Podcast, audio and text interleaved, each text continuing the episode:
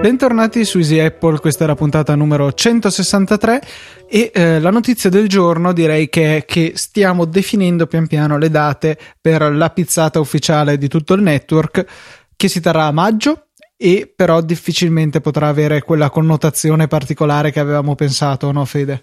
Sì, eh, ci si è resi conto che l'organizzazione purtroppo è decisamente più complicata, complessa di quello che speravamo potesse essere e quindi mi sa che ripiegheremo su una semplice pizzata un po' come l'altra volta, cercheremo di um, dare un po' più di preavviso e magari eh, cercheremo di essere anche un po' meno sprovvisti nel momento in cui tutti ci ritroveremo uh, qui a Milano, la faremo molto probabilmente a Milano eh, proprio perché non essendo riusciti a organizzare qualcosa di un po' più um, complesso qui, spostarci in un'altra città mh, mm, penso che possa risultare ancora pu- più complicato di, di, eh sì, di ciò che già non siamo riusciti a fare qui.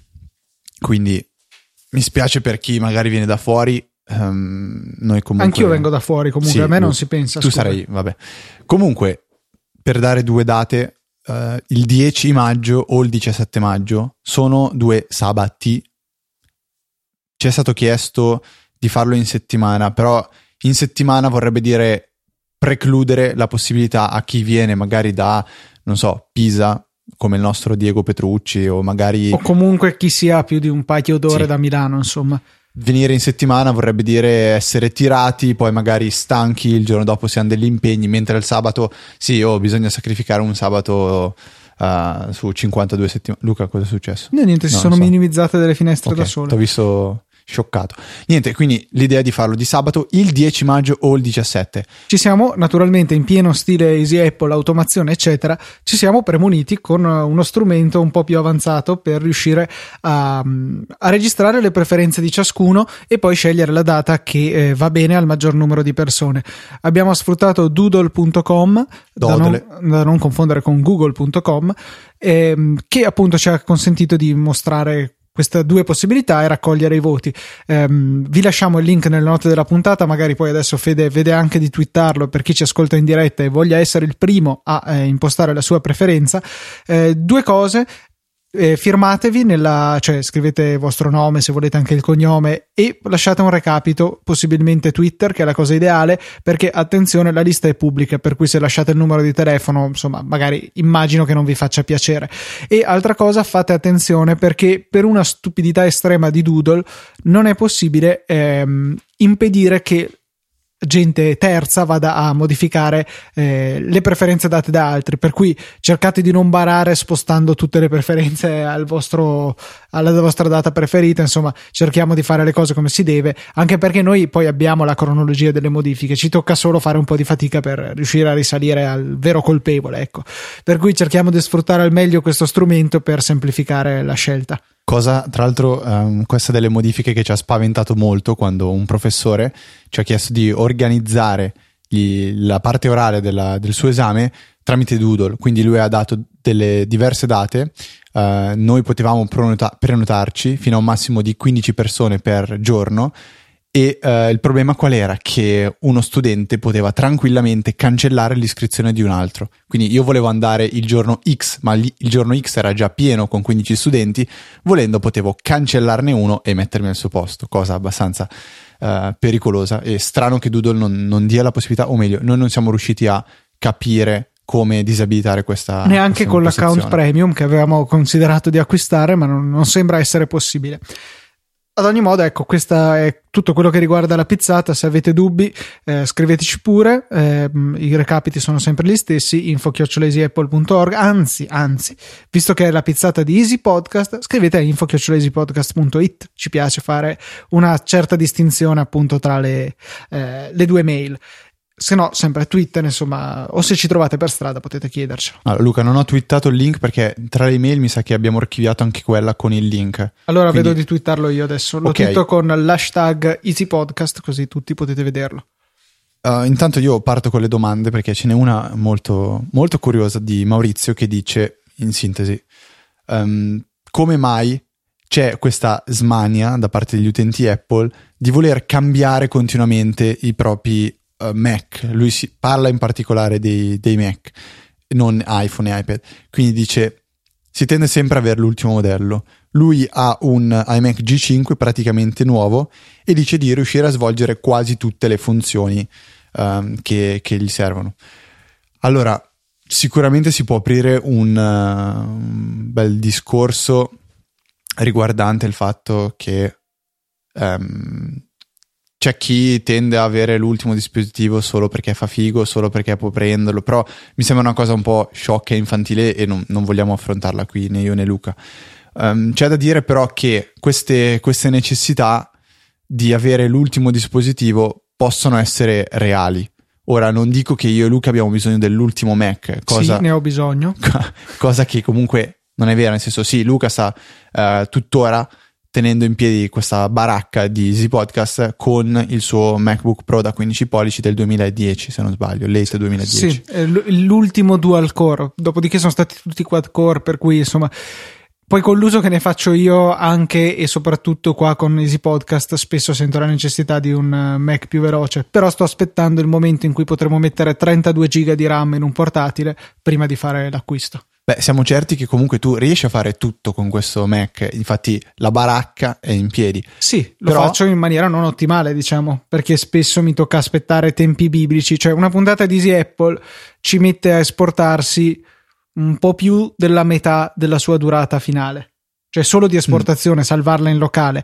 Poi devo comprimerla in MP3, devo caricarla sul server e vabbè, comprimerla in MP3 è relativamente rapido e caricarla sul server non è influenzato dalla velocità del Mac, però insomma si potrebbe ottimizzare un po' il flusso di lavoro con una macchina più potente. E bisogna essere disposti quindi a pagare con il proprio tempo la lentezza della macchina, quindi bisogna eh, prendersi incacchiature quando magari si blocca o eh, quando ci sono vari rallentamenti, tempi di um, esportazione quadruplicano rispetto a quello, anzi, non so a che potenza bisogna elevarli se comparati con una macchina più recente. Quindi eh, penso che m- molti, molti abbiano realmente la necessità di nuove macchine. Poi, ad esempio, c'è un caso che mi viene in mente: eh, mio papà aveva preso il um, Retina, da, eh, no, Retina, l'Air da 13 pollici e um, praticamente l'anno successivo è stato presentato il modello con um, aiutami Luca il processore Ashwell no, Aswell, sì. Aswell non Aswell, Ashwell Aswell che d- permetteva di avere una durata della batteria infinitamente uh, maggiore e per una macchina ultra portatile può essere un elemento rilevante. Comunque sì, alla fine eh, trattasi sempre di questione di necessità. Per chi non ha necessità spinte, è chiaro che un computer di qualche anno fa può andare benissimo. Cioè, se io mi limitassi a andare su internet e la mail, il mio MacBook Pro del 2010 mi durerebbe fino al 2020 senza difficoltà. Eh, nel momento in cui si va a eseguire qualcosa di più gravoso, è chiaro che eh, la potenza ci vuole. E anche lì eh, bisogna sempre valutare qual è lo scopo? Perché nel senso, eh, se io eh, non so, mi, mi, diletto col montaggio video, pazienza se eh, ci metto un po' di più a esportare. Se fare il montaggio video fosse il mio lavoro, ora chiaramente la cosa si, cioè la valutazione cambia. Però vabbè, insomma, stiamo un po' scadendo in certe ovvietà. Sì, di certo non siamo a livello dei netbook che dovevi praticamente cambiare ogni anno perché dopo quattro mesi diventavano obsoleti ed erano inutilizzabili. Però Um, diciamo che bisognerebbe affrontare la questione in modo un po' più specifico, quindi analizzare singolo caso, eh, per, per, cioè caso per caso. Poi ci sono ovviamente chi, quelli che lo cambiano proprio per necessità e chi magari lo fanno solo perché boh, um, vogliono l'ultimo dispositivo. Cioè, per, per, penso che per un, per un, grafico, per qualcuno che lavori con le interfacce grafiche, avere tipo uno schermo per un diagramma retina, torta, per dire. Sì, esatto, noi usiamo numbers un, un, grafico a torta p- possa essere utile. Cioè, io penso in questo istante, eh, ad esempio, il mio iPad, anche se fuoriesco un po' dal caso de, dei, dei, Mac, ehm, è sì l'ultimo iPad che c'è sul mercato, però per quello che faccio in università sento già che ha il collo tirato e spesso RAM. RAM che manca, quindi applicazioni che devono riaprirsi quando continuano a passare tra una e l'altra, numbers che arranca decisamente quando lo si usa insieme ad altre applicazioni e quindi mi viene da dire che um, m- mi verrebbe voglia di poter aggiornare il dispositivo perché ne faccio un uso che uh, che arriva vicino al limite tecnico che, che, che, che, può offrire l'iPad. E quindi probabilmente questo discorso si può estendere anche ai Mac. Comunque. Direi di proseguire. Abbiamo ampiamente affrontato la questione. Se avete la vostra da aggiungere, scriveteci, nessun problema. Sì, lui, eh, l'ultima cosa che diceva è la, la, grossa pecca dei Mac vecchi è la mancanza dell'integrazione con iCloud. Non so se questo possa essere un motivo valido per spingere gli utenti a cambiare Mac. Però Beh, si insomma, parla di Mac vecchi. Se sei molto integrato nell'ecosistema Apple, lo usi sia su iPhone che su iPad e magari su Mac più recenti, allora sì, già quello potrebbe cominciare a essere un problema. Certo è che molti dei servizi di iCloud li possiamo ricreare semplicemente adottando magari servizi offerti da Google o da altre aziende. Poi c'è una, un'applicazione consigliata da Marco è un'applicazione che um, è in grado di estrapolare il riassunto di un determinato articolo e trasformarlo in un breve video, con tanto di parole chiave e lettura vocale. L'applicazione si chiama Weebits ed è ovviamente per possibile personalizzare i feed, anche se ci dice Marco non ce n'è una grossa quantità. La troverete nelle note della puntata, potete andare a provarla voi stessi. Andando avanti c'è Daniele che fa una domanda un po' particolare, nel senso chiede cosa facciamo noi quando apriamo un'applicazione e abbiamo finito di utilizzarla. Cioè se la chiudiamo e poi lasciamo il dispositivo andare in stand-by da solo. Se chiudiamo l'applicazione e premiamo il tasto per mettere, per mettere l'iPhone in stand-by o se non chiudiamo l'applicazione e mandiamo l'iPhone in stand-by um, in modo automatico. Um, l'ho trovata una domanda molto curiosa perché lui dice uh, che tendiamo a premere questi pulsanti home e spegnimento talmente tante volte al giorno che rischiamo di danneggiarli. Quindi lui dice: Se io ho finito di usare un'applicazione, me ne frego, metto l'iPhone in tasca e uh, lascio che si spenga da, sola, da solo, magari metto il tempo di spegnimento a un minuto, evito di premere uh, il pulsante più e più volte. A questo punto, secondo me, vale la pena attivare il Assistive Touch, si, si chiama se non sbaglio, quel, sì pulsantino che permette di uh, eseguire da schermo touch diverse azioni um, che si possono fare solo tramite i tasti hardware, quindi la pressione del tasto, simulare la pressione del tasto home, simulare lo spegnimento dello schermo e cose simili. Simulare, comandare proprio sì. perché non è che si fa finta. No, nel senso simulare la pressione del esatto, tasto di accensione. Okay, sì. Ecco. Uh, secondo me è un, è un, po' una pippa mentale questa, Daniele, in tutta sincerità. No, in realtà non è, non è verissimo, perché per dire mio fratello ha avuto due volte problemi con l'iPhone 5 per il pulsante sleep che tecnicamente parlando si sminchiava. E... Ehm, sì, però, la, cioè... però cioè, diciamo anche che mio fratello ha, fa un uso del telefono che è una cosa allucinante, cioè lui lo bloccherà e lo sbloccherà molte centinaia di volte al giorno, mettiamola così.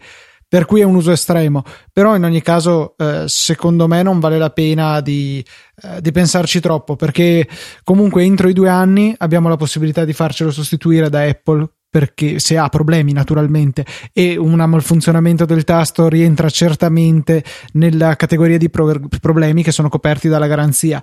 Eh, per cui in realtà già due anni considerato l- la vita media degli iPhone è già una buona fetta. Poi metti caso che ce lo facciamo sostituire dopo un anno e mezzo possiamo ragionevolmente pensare che ci durerà un anno e mezzo anche successivo, per cui arriviamo a tre e generalmente siamo ancora in una fase della tecnologia in cui eh, dopo tre anni questi dispositivi cominciano veramente a avere il fiato corto, più dei Mac. Oh, secondo me anche queste sono un po' pippe, cioè nel senso perché tediarsi a usare l'iPhone eh, stando attenti a non premere il tasto, a fare questo e questo? Cioè, alla fin fine nel momento in cui ti si presenta il problema, eh, a quel punto lì ci dovrà essere una soluzione.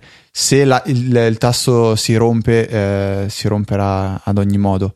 Eh, no, beh, limitarsi, è, cioè, Fede, limitarsi a non usarlo per no, evitare no, che si rompa. Eh non... beh, certo, ha, ha, senso perché se ti si rompe fuori garanzia, allora devi pagare. Se tu lo usi di meno, è okay, meno tu... probabile che si rompa per usura. Ok, quindi cosa, ti fai tre anni a cercare di non usare il tasto eh beh, sì, certo. Cioè, tu, ti stai facendo un'assicurazione. Sapendo che nel momento in cui è rotto, comunque andrai avanti no, a usare l'assistive Non touch. è quello, Fede. Il discorso è che se è rotto, cioè, eh, comunque tu cerchi di evitare la rottura. Ok, tu lo puoi premere mille volte il tasto e poi si rompe. Se tu lo premi mi- mille volte nei primi due anni o lo premi mille volte sparso in quattro anni.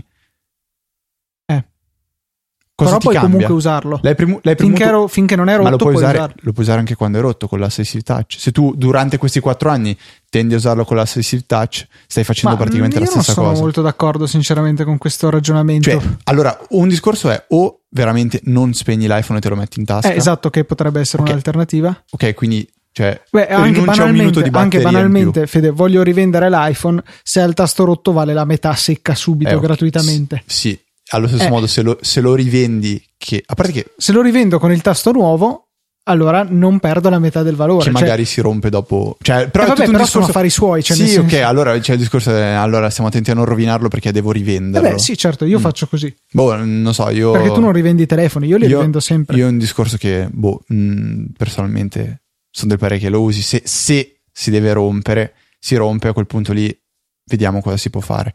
Tu l'hai riparato il tasto home, hai speso 50 euro mi dopo pare. quanto? Dopo un anno Sei e mezzo? mesi? Sei mesi. eh. Cioè, l'iPhone 4 aveva problemi con eh, il tasto Ok. home. Eh, però, vabbè, è comunque. Cioè, in generale non mi sembra sbagliato come concetto prendersi cura dei propri device. Ma non ho Sia- detto che non devi prendertene Eh, cura. eh, eh. però, cioè, hai detto se si rompe, Ho chi se detto- ne frega. No, ho detto usalo. Poi se si deve rompere, si rompe. Ho capito, Ma- se puoi evitare che si rompa. Allora non usare la macchina perché si rovinano le fasce, no, che cambiarle. discorsi, Usala Fede? meno. Vabbè, È lo ah, stesso discorso, Chiudiamo il me. flame qua e lo proseguiremo poi Cioè, magari senso, con gli è, spunti è voi un'usura, è ovvio che usandolo si, si rovina. Secondo me eh, il discorso sta qua dietro. Però non lo so. Vai poco in terza perché la terza poi si rovina, usa solo seconda, quarta e quinta e la prima per partire. Cioè, boh, il discorso secondo me è un po' questo. Però niente.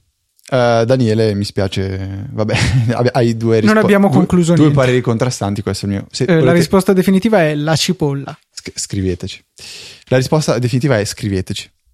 Ehm, Luca ha tentato di uccidermi l'iPad, ma non ci è riuscito. Eh, ma tanto se si deve rompere, si deve rompere. Eh, se me lo rompi tu, però lo paghi tu, e questo è il bello. Eh, ma ti è Ah. cascato di mano a te. Eh, vabbè, Luca, eh, come sempre. Ehm, Fabio dice che ehm, vorrebbe capire un attimo come gestire le foto e archiviarle su, su iOS.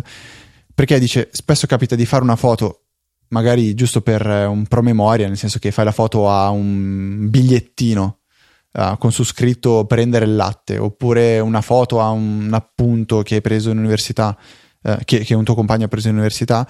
E tutto questo poi va a finire nel rullino e ovviamente si sincronizza con iCloud, finisce su PhotoStream, se aprite Dropbox viene salvata su Dropbox e tutte queste varie cose che non sono il massimo dal punto di vista del- della gestione. Eh, come fare? So che esistono delle applicazioni che permettono di separare ehm, le foto che vengono scattate da quelle presenti nel rullino. Lo fanno un po' tutte le applicazioni, tipo anche eh, Visco, la fa Camera Plus. ehm, c- c'è un'applicazione, sono sicuro di aver sentito parlare in qualche podcast ehm, americano, forse TP. È un'applicazione fatta proprio per questo, cioè fare foto di memo. E, mm, ora non so quanto questo convenga usarlo. Se ti capita di farlo spesso, forse vale la pena avere un'applicazione simile. Io un po' me ne frego e ogni tanto faccio un po' di pulizia, semplicemente questo. E la pulizia la faccio più su Dropbox che su PhotoStream. Su PhotoStream, a dire la verità, non ho idea di cosa ci sia su. Secondo me è un po' una cozzaglia di cose fatta un po' male. Chissà se Apple eh, riuscirà mai a sistemare questo, questo servizio.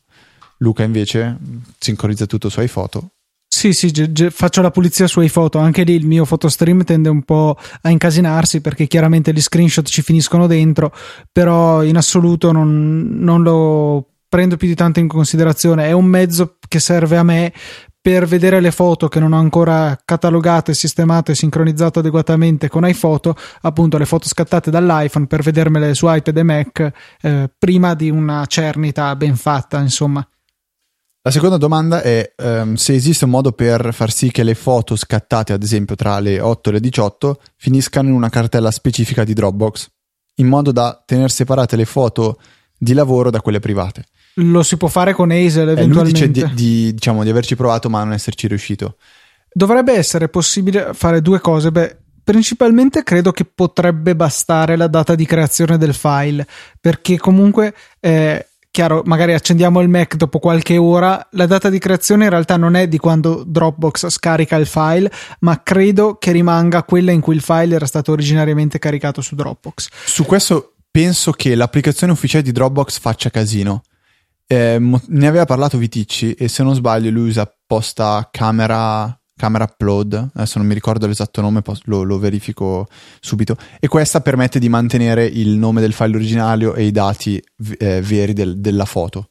Se non sbaglio, eh, questa, questa, è una cosa. Seconda cosa? Seconda cosa, su Hazel è possibile sfruttare la, eh, come si chiama? La, la, data inserita nei metadati EXIF si chiamano, quelli che contengono esatto. la marca della fotocamera, la, l'esposizione, l'apertura dell'obiettivo, eccetera, eccetera, eh, che iOS, se non sbaglio, inserisce anche negli screenshot per determinare appunto l'ora in cui è stata scattata la foto. Questo potrebbe essere sufficiente per andare a catalogare le foto come credi. Sì, è proprio quello che pensavo, cioè di, di utilizzare Hazel con i file EXIF e non magari i, da- i dati del file stesso. Um, Luca, stai verificando? Sì, per selezionare la. Perché ecco, questa forse è una funzione poco conosciuta di Hazel. Nel, nei criteri che possiamo scegliere c'è anche la voce Other che poi ci aprirà un pop-up dove ci sono un milione di condizioni, cioè l'album dei file MP3, eh, il genere, veramente di tutto. Dai un'occhiata lì dentro, dovresti trovare eh, quello che ti serve. Addirittura, Fede, questo puoi catalogare i file in base alla versione di MATLAB che li ha creati. Vabbè, Allucinante. Non so se si integra anche con altre applicazioni con i loro metadati, ma insomma contiene veramente un sacco di, eh, di criteri appunto che possiamo sfruttare per rendere le nostre regole più potenti. Carlo ci ehm, chiede come mai spesso facciamo dei giri assurdi per poter vedere film sui nostri iPad usando Infuse e cose simili, quando lui dice di uh, usare Plex ormai da diversi anni e eh, non, non, aver mai avuto problemi. Plex richiede, dice lui, un Mac sempre acceso e eh, a quel punto qua si possono vedere praticamente tutti i film, viene, viene fatta a qualità alta, tutti i metadati, uh, si possono inviare alla televisione, cose simili. Il, il, problema è proprio questo, che se si vuole cercare di arrivare al um, metodo più semplice in assoluto, già il fatto di avere un Mac sempre acceso uh, non, non, è, non è più di tanto semplice um, avere Infuse e avere la possibilità di caricare i file direttamente in questa applicazione senza stare a convertirli, senza fare nient'altro e vederli, penso sia la cosa più semplice in assoluto. Poi ci sono state delle domande durante le scorse puntate di utenti che avevano bisogno di vedere i video mentre erano fuori di casa, quindi dovevano mettere dei vari sistemi che uh, gli permettessero di inviare il file e loro riceverlo fuori. Sì, sì, Siamo d'accordo. Tutto si rompe quando si esce di casa. E Plex lo usa anche Luca, so che si trova molto bene, l'applicazione per iOS è fatta molto bene, c'è Raspberry che ha la possibilità, non è vero, quello sì, è sì, RSBMC. Sì, c'è anche Rasplex o qualcosa ah, del genere. Comunque Rasplex. si può tranquillamente usare eh, Plex sul, sul Raspberry, per quanto le prestazioni sì, insomma, non sono particolarmente entusiasmanti, ma comunque una volta avviato il film si riproduce. Eh, io lo trovo particolarmente utile perché nell'ultima televisione acquistata dalla mia famiglia c'è la possibilità di scaricare l'applicazione ufficiale di Plex, ragion per cui posso direttamente dalla televisione, quindi con un'interfaccia ragionevolmente veloce e comandabile direttamente direttamente dal telecomando accedere a tutti i file. Eh, peccato che, ripeto, il problema sta quando si esce di casa.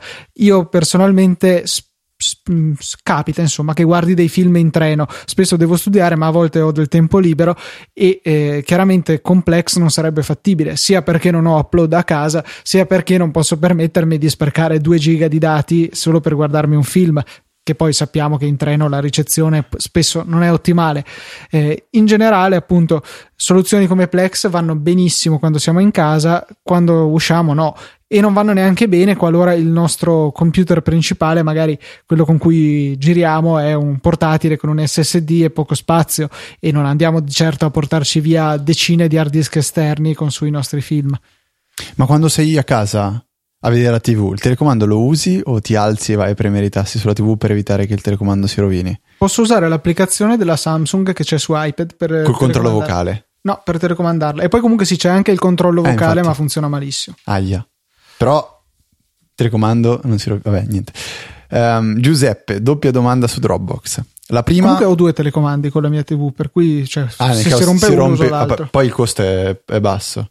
Cioè, nel senso, cosa costerà un telecomando? Beh, secondo euro? me su eBay, sì, credo qualcosa del... Ah, okay. Beh, no, in realtà originale costerà 50 euro, però secondo me su eBay se trovi qualcuno che ha rotto la TV puoi comprarlo per meno. Ma al di là di questi discorsi, Giuseppe? Mm, Giuseppe dice che in una delle ultime puntate um, abbiamo pa- detto che è possibile, è possibile impostare Dropbox con una cartella chiamata applicazioni dentro la quale vengono create le sottocartelle delle varie applicazioni che si vogliono tenere sincronizzate con questo servizio.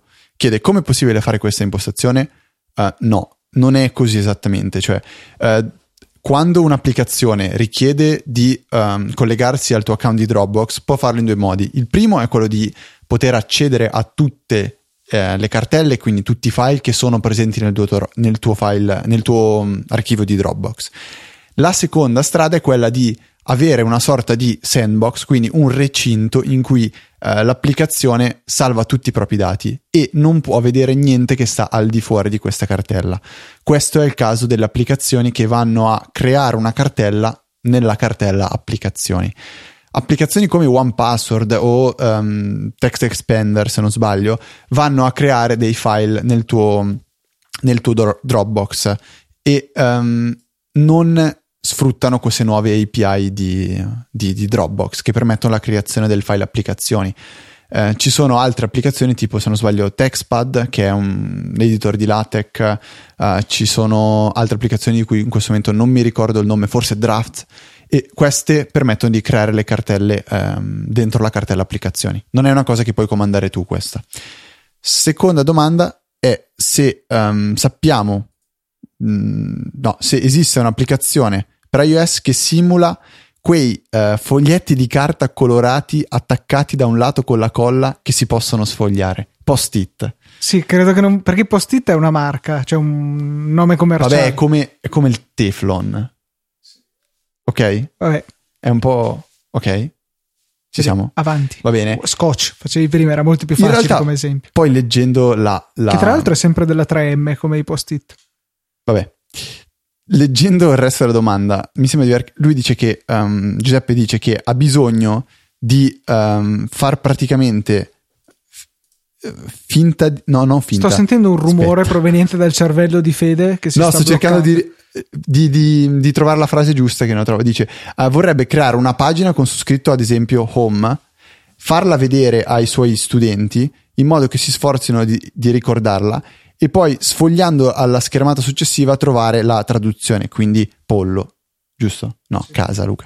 E, um, so che esiste un'applicazione per Ever, di Evernote fatta apposta per questo che permette Peak, di mi pare Evernote Peak si chiama Evernote Peak permette proprio di fare questo cioè di eh, usare un taccuino in cui mettere delle domande e delle risposte che si possono vedere proprio in questo modo quindi fronte e retro e eh, se non sbaglio è la stessa feature che era stata presentata in iBooks Author non no. ho idea, sinceramente. Ah, no, sì, sì. Cioè, quella cosa per studenti, per le sì. card. Quindi usare forse uh, iBooks Author è un po' una fucilata. Però usare Evernote Peak uh, dovrebbe essere molto semplice, quindi potresti pensare di, di, fare questo. L'ultima domanda invece di Eugenio, Luca, la trovi in cima al documento sì, di Drive. Era un po' che tua. volevo arrivare a questo perché è interessante. Eugenio ci racconta della sua disavventura. Purtroppo gli hanno rubato l'iPhone 5S che aveva preso per sostituire il suo vecchio 3GS e ha eseguito insomma questa operazione ripristinando da iTunes sul nuovo telefono il backup di quello vecchio. Sul vecchio era attivo regolarmente Find My iPhone e eh, tuttavia per qualche ragione, come ho visto succedere anche a me, sembra che mh, sul nuovo 5S non fosse stata abilitata la funzione. Quindi qui prima di passare alle domande vere e proprie un consiglio a tutti quanti in generale, qualunque backup ripristiniate dallo stesso telefono, da un altro, non importa, controllate sempre che Find My iPhone sia attivo perché è una funzione veramente fondamentale e dobbiamo essere sempre certi che sia attivata. Ora, questo sicuramente, cioè, almeno dal mio modo di vedere, è un, un bug perché dovrebbe essere, cioè, avrebbe dovuto essere stato riattivato. Spero di non aver ucciso eh, nessun dizionario di italiano leggendo questa frase. E e lui chiedeva se era possibile dal, eh, leggendo il backup del 5S che nel frattempo aveva fatto su iTunes prima del furto, andare a vedere se effettivamente era attivo. Eh, purtroppo questo non è possibile, eh, nemmeno secondo me andandolo a ripristinare su un altro 5S, perché se non c'era la certezza che fosse stato attivo eh, nel, nel 5S, appunto, che era stato ripristinato dal vecchio backup, nulla ci garantisce che anche andando a ripristinare questo backup su un telefono nuovo si abbia la possibilità di capire se la funzione funzione attiva o meno. Mi spiace molto per quello che ti è successo, ma bisogna, temo, ogni volta veramente controllare, anche se qui chiaramente una deficienza di Apple perché non è stato controllato. Eh, piano con gli insulti, Luca. Eh. No, no, è deficere, no, mancava. Aldo Giovanni Giacomo. Defici. Vabbè, vabbè, lasciamo stare. So che a volte non... Non è facile non, per me. Eh, lo so. Uh, abbiamo avuto una una discussioncina su Twitter con, eh, se non sbaglio, Borsista, chiocciola Borsista, che chiedeva come mai ci ostiniamo a consigliare comunque OnePassword o LastPass quando esiste iCloud Keychain che quindi che permet- permette di tenere sincronizzate le password tra vari dispositivi uh, iCloud, um, che, hanno, che hanno accesso ai cloud, quindi iPhone, iPad e Mac. Prima ne stavamo parlando mentre mangiavamo la buonissima pizza cucinata dalla mamma di Luca Um, e ci siamo resi conto che sì, è un ottimo punto di partenza, però è veramente molto, molto limitato come servizio. Soprattutto, come faceva notare Luca prima a me a tavola, eh, quando eh, stiamo praticamente creando un nuovo account all'interno di un'applicazione di iOS, quindi magari eh, Moneybook o applicazioni tipo s- quella del, di Silverwitz, non mi ricordo il nome, sempre per la gestione delle finanze. Moneywiz. Mo- Moneywiz, sì. Uh, bisogna creare l'account all'interno dell'applicazione e non è possibile uh, andare a creare una password generata random uh, da iOS. Bisogna cioè, o che si va tipo su Safari, si finge di starsi registrando a un sito, ci si salva con questo modo eh, la password generata, poi si va a recuperare, si mette dentro. Insomma, è un po' macchinosa la situazione. Diventa dif- de- veramente difficile. Si può con il Mac tran- tranquillamente, tra virgolette, aprire il portachiavi e creare una, una nuova entry, quindi mettere il servizio, l'URL e la password associata. Però se non si ha un Mac a disposizione questo non lo si può fare.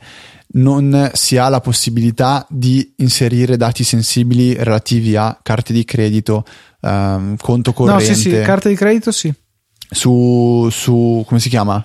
Su iCloud. Sì, no, sì, però, sì, su Keychain. Eh, no, no, aspetta, perché è il bello di OnePass che tu puoi mettere anche delle foto, quindi fai la foto del fronte del retro della tua carta, le puoi avere con te. L'ho fatto della patente, l'ho fatto della carta d'identità. Ho veramente tutto ciò che è um, sensibile salvato in OnePassword e posso sempre andare a recuperarlo. Se uh, un mio amico ha bisogno di no, mio amico ha bisogno di un codice della carta di sì, credito. Sì. No, a proposito, Fede, te l'avevo chiesto giusto. l'altro giorno. Se ho, non so, mio fratello mi eh, no, ecco, qual era l'esempio che volevo fare, mi sono impappinato. Ad esempio, mia zia che ha, ha comprato un iPad l'estate scorsa uh, ha bisogno di assistenza continuamente e io non posso ricordarmi a memoria tutte le password che le imposte e cose simili um, il numero di telefono della SIM dell'iPad e così. E allora salvo tutto in one password, creo una nota e metto lì dentro tutto. E hai le sue password ho, Esatto, cioè ho proprio la, la, la, la, cosa che si chiama zia e lì dentro vado, vado, a trovare tutto ciò che serve. È un software molto più flessibile, molto più, molto più potente. E poi puoi scegliere quanti caratteri tipo strani mettere nella password, che è fondamentale. Sì, è un po' limitante infatti, perché sono cortissime quelle di iOS, tipo 12 caratteri. Eh, sì, cortissime si fa per dire. Io di solito con LastPass genero porcherie da 32 caratteri. E poi sia la SPAS che eh, anche OnePassword hanno la possibilità di funzionare su Windows, la SPAS anche su Linux, che sono delle cose da tenere presente. Anzi, addirittura la SPAS consente da qualunque sistema operativo noto all'uomo di utilizzarlo perché è disponibile anche da web con OnePassword, si può tramite Dropbox, un po' più macchinoso, ma è comunque possibile.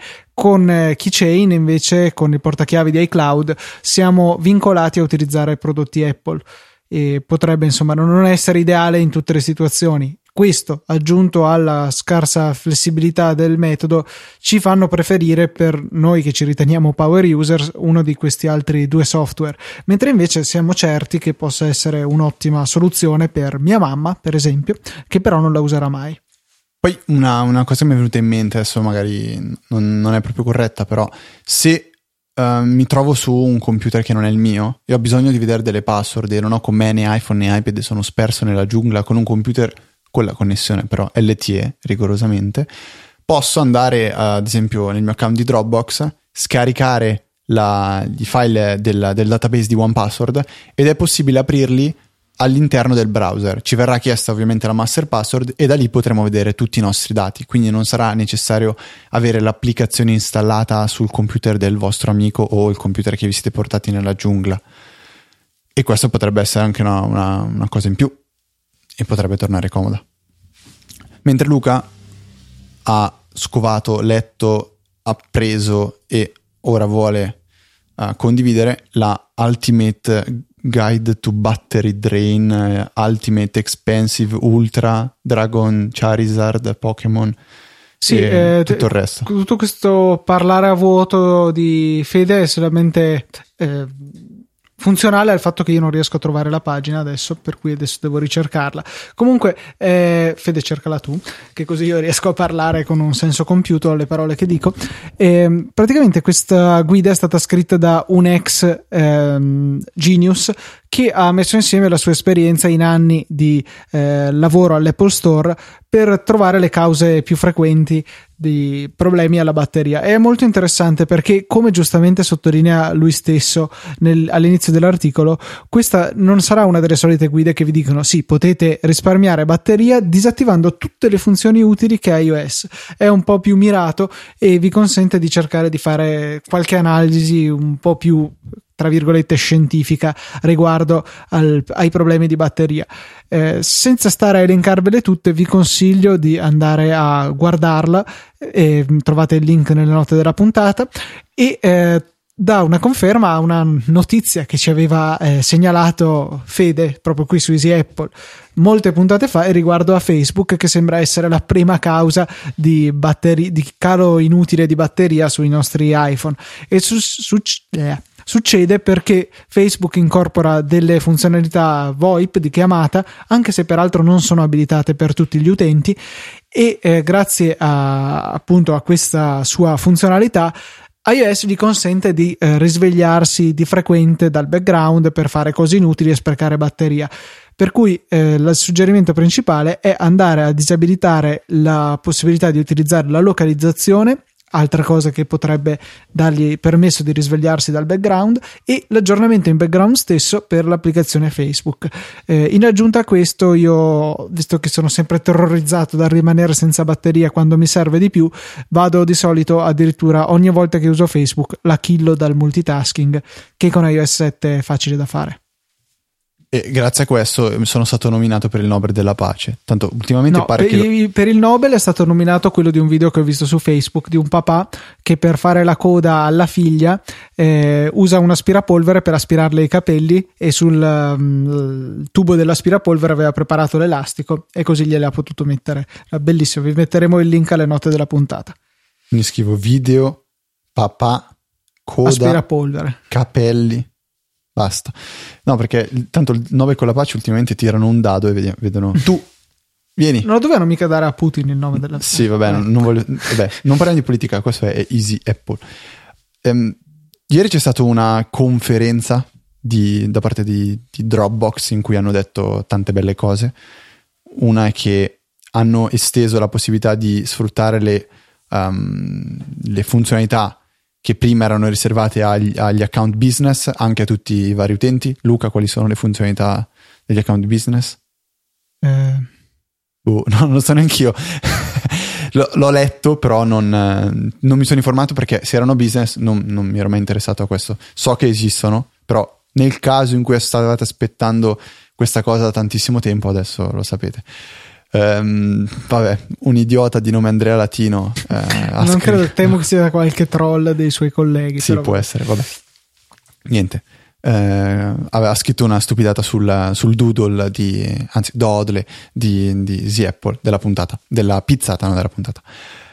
E, è stata, um, diciamo, detto che, eh, è stato annunciato più che detto un ser- una sorta di piattaforma per poter collaborare su um, documenti penso che quei documenti erano tipo Word.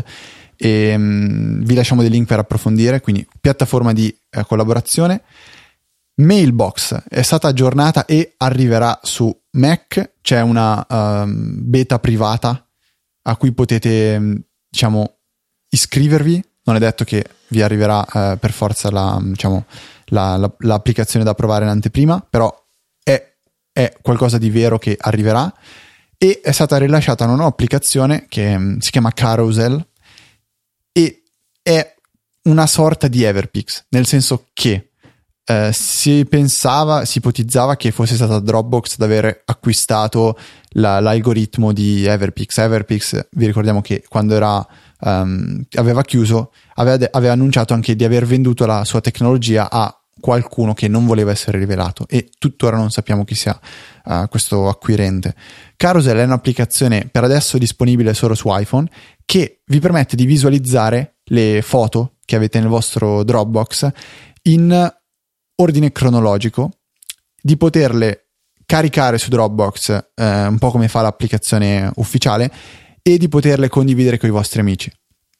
È un qualcosa di bello, ma un po' um, utopico, si dice se non sbaglio. Adesso faccio sempre confusione. Utopico è la cosa bella, vero? Che però è irrealizzabile. Sì, fai conto. Ok, sì. perfetto. Perché nel nostro account di Dropbox non ci saranno sempre solo foto di voi con la vostra fidanzata che mangiate il gelato, andate in vacanza, siete sul mare, ma ci saranno le foto tipo bruttissime del, del post-it che, fotograf- che, abbiamo fotografato prima per ricordarci eh, un paio di appunti, lo screenshot che avete fatto per segnalare il bug a qualcuno, eh, la foto che vi hanno inviato sul gruppo di WhatsApp degli amici che voi avete salvato nel rullino fotografico e quindi tanta tanta porcheria. Quindi Carousel resta sì come uh, una bellissima idea, però um, in un mondo ideale sarebbe il top. Nel mondo reale si fa un po' fatica ad utilizzarlo come, come ci viene mostrato nel video di presentazione. Anche sia il video che il sito ufficiale meritano di essere visti, sono eh, fatti molto bene. Il sito è estremamente ricco di animazioni in HTML5 che sul mio povero Mac vanno a scatti su Safari, invece vanno piuttosto bene su Chrome. Sì, difatti io quando ho finito di vedere il video in cui viene fatto vedere praticamente il papà che eh, si ricorda di quando era piccolo, quando si è fidanzato, quando si è sposato, quando ha avuto il primo bambino e poi arrivi fino al, al presente in cui c'è il bambino che lo sta, lo sta infastidendo, dici che bello, adesso scarico Carousel e mi rivedo la mia vita, rivedo quando avevo 18 anni, tutte le varie foto, cioè vabbè adesso io non è che posso rivedermi la, la, mia vita di quando ero piccolo, però rivedere qualcosina, in realtà apri e inizi a vedere le foto più assurde e nonsense della Terra e ti rendi conto che quello è soltanto un video. In realtà in Dropbox non ci sono tutte quelle belle foto. Rimane il problema, sempre secondo me, riguardo all'organizzazione delle foto con questo sistema e che rimane solamente cronologica, cioè magari noi possiamo anche andare a dividerle in cartelle per album, che ne so, matrimonio, gita al mare, cose del genere, però eh, poi non ci vengono mostrate nella, ehm, nella visione a timeline che ha questa applicazione. E poi altra cosa, diventa veramente difficile secondo me poter tenere tutte le proprie foto su Dropbox senza avere bisogno di un account eh, premium. La mia libreria di Dropbox da sola è sui 40 giga e ho 42 o 40, sì, meno di 50 giga di spazio totale su Dropbox e di certo non posso vivere con meno di boh, qualche decina di giga per tutto il resto, eh, per cui per me è infattibile la gestione in quella maniera. Se siete fortunati come me invece che ce la fate, comunque datela una chance a Carousel che eh, devo, devo, in effetti dire per, per eh, per, cioè per, dirla tutta, che è possibile in modo molto semplice nascondere una foto da carousel. Quindi, se c'è la foto del, della vostra springboard, potete con uno swipe verso il, da- il basso, non il down, um, nasconderla e questa verrà mostrata in un tab a parte dove ci sono le foto nascoste. Però è tutto un lavoro che bisogna fare a mano, mentre Everpix, anche semplicemente il lavoro di riconoscere foto um, sim- uguali, eh, veniva fatto in automatico. Qui in Carousel, Carousel vengono presentate anche eh, le foto doppie e non è, non è una cosa che mi piace più di tanto. Però ragazzi è la prima versione, quindi vedremo come evolverà il servizio. Tra l'altro, se volete avere maggiori informazioni su Carousel, anche visto da un altro punto di vista, vi consigliamo la prossima puntata di Aspherical, non è ancora uscita, ma eh, tramite eh, le mie solite informazioni dall'interno ho saputo Twitter. Esatto, che ho saputo che i nostri quattro eroici conduttori di Aspherical ne parleranno, ne hanno parlato, insomma, nella puntata che deve ancora uscire. E quindi rinnovo l'invito se avete una macchina fotografica, se avete mai fatto una foto nella vostra vita o se siete semplicemente curiosi, come è il mio caso che di fotografia ci capisco gran poco, trovo sempre molto godibili le puntate dei nostri amici di Aspherical che trovate qui su Easy Podcast, sono il, il più recente ingresso nel nostro network e devo dire personalmente sono molto soddisfatto, eh, mi piacciono le loro puntate e mi piace il loro eh, approccio alla fotografia che non è, oh ma aspetta fai l'obiettivo a 50 mm poi dividi per l'apertura, tutte cose molto tecniche ma è anche eh, bello perché racconta la loro storia, non è solo eh, un, un, discutere di fatti tecnologici, cioè te- tecnici diciamo della fotografia fini a se stesso, cioè è molto più romanzata la cosa, come spero che sia anche Easy Apple riguardo alle tecnologie Apple. Sì, parliamo costantemente di applicazioni, servizi e device, ma ci piace condirla con le nostre esperienze quotidiane. Boh, in realtà a me non piace, ho lasciato una stellina su iTunes e ho scritto ma non avete niente di meglio da fare? Vabbè. Però oh, controllate, li- dovete controllare di persona chi ha ragione tra me e Fede. È libero, nel senso è un mondo libero, quindi per la serie cose a caso che sono accadute negli scorsi giorni, visto che settimana scorsa abbiamo un po' tralasciato le, uh, le news, abbiamo avuto come ospite Francesco, um, è stato rilasciato un aggiornamento per Spotify. Eh, l'applicazione per iPhone è diventata veramente molto, molto più bella rispetto a quanto lo era prima. L'applicazione per iPad è invariata, l'applicazione per Mac è cambiata, è diventata praticamente un'applicazione di Windows 8 e um, è stato fatto stato portato un aggiornamento che era l'unica cosa che a mio parere aveva Spotify in meno um, rispetto a Ardi. Re, Ardio. Ardio giusto, eh, lo stavo dicendo giusto. Cioè il fatto che Spotify non aveva una. Non, non permetteva di aggiungere semplicemente una canzone alla propria libreria. Per far questo bisognava o aggiungerla a una playlist o mettere la stellina.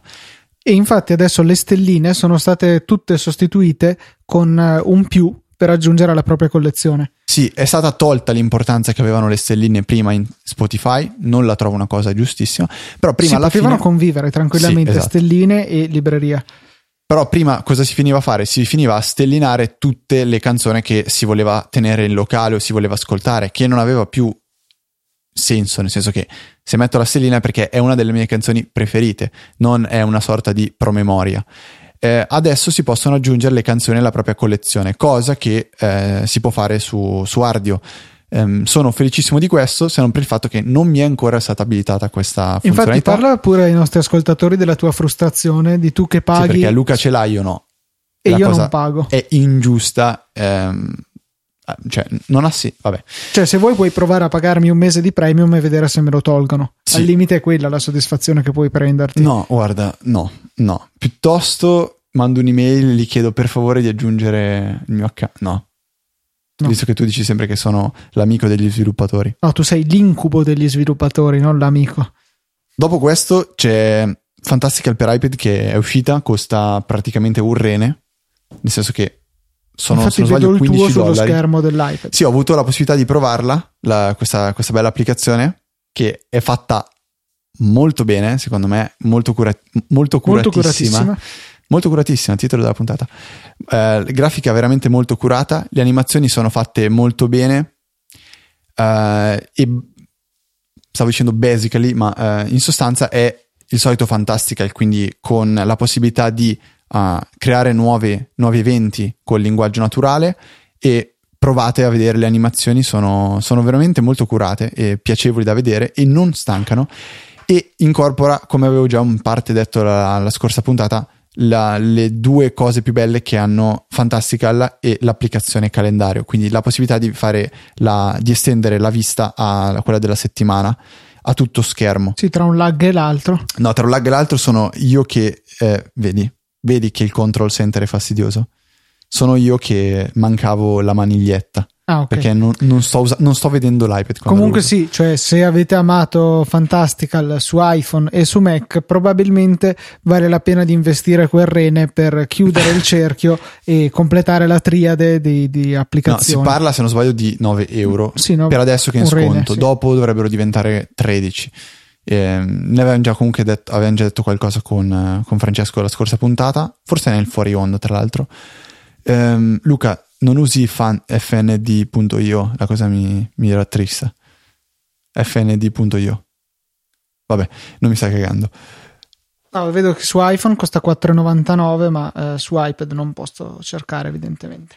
Perché L'uomo sto usando una... un- Plugin di su- Alfred. su Work- Alfred, esatto. workflow, attenzione. Esatto, quelli. E vi metterò nelle link. Nel, mamma mia. Vi metterò nelle note un link che porta a una pagina dove sono stati eh, raggruppati i trucchi, tips, consigli più ehm, nascosti e comunque importanti di, ehm, di Fantastical per iPad. Quindi voi andate a vedere quella pagina lì, vi vengono dette un paio di cose che magari non sapevate e renderanno Fantastical ancora più, Luca? Fantastical. Devi dire semplicemente fantastica.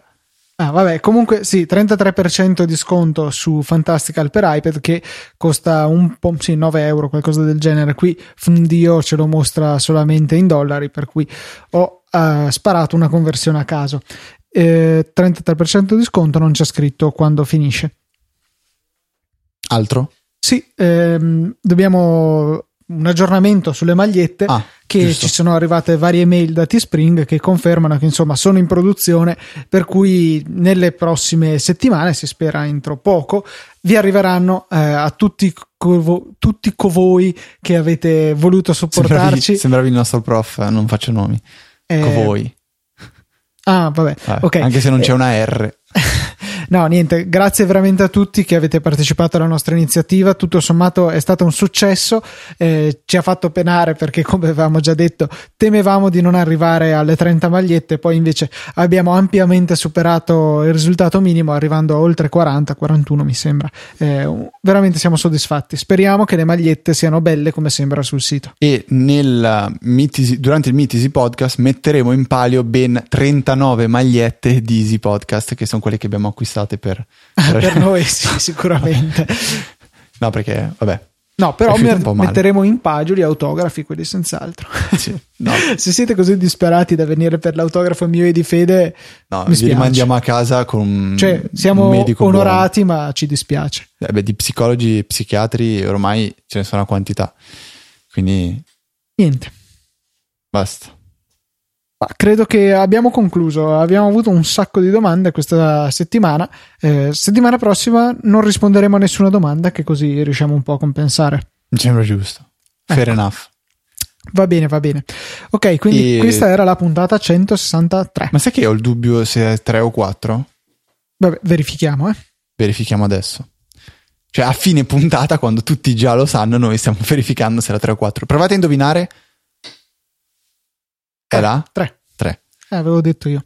È vero. Ma infatti avevo controllato prima di cominciare la puntata, solo che ovviamente me l'ero dimenticato nel frattempo. Mi sembra chiaro. Però ti ricordi che il motore più grande al mondo ha una coppia pari a.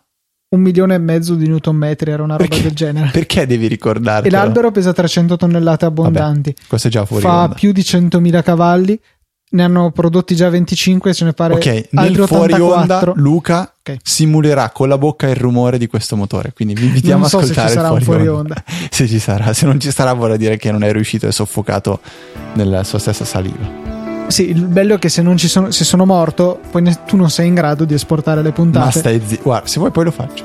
No, vabbè, sì, ti ho spiegato tutto, cioè ci sono E tre allora? bottoni. Dai, concludi. Un saluto da Federico. Un saluto da Luca, anzi due. Ci sentiamo settimana prossima con una nuova puntata di Easy Apple.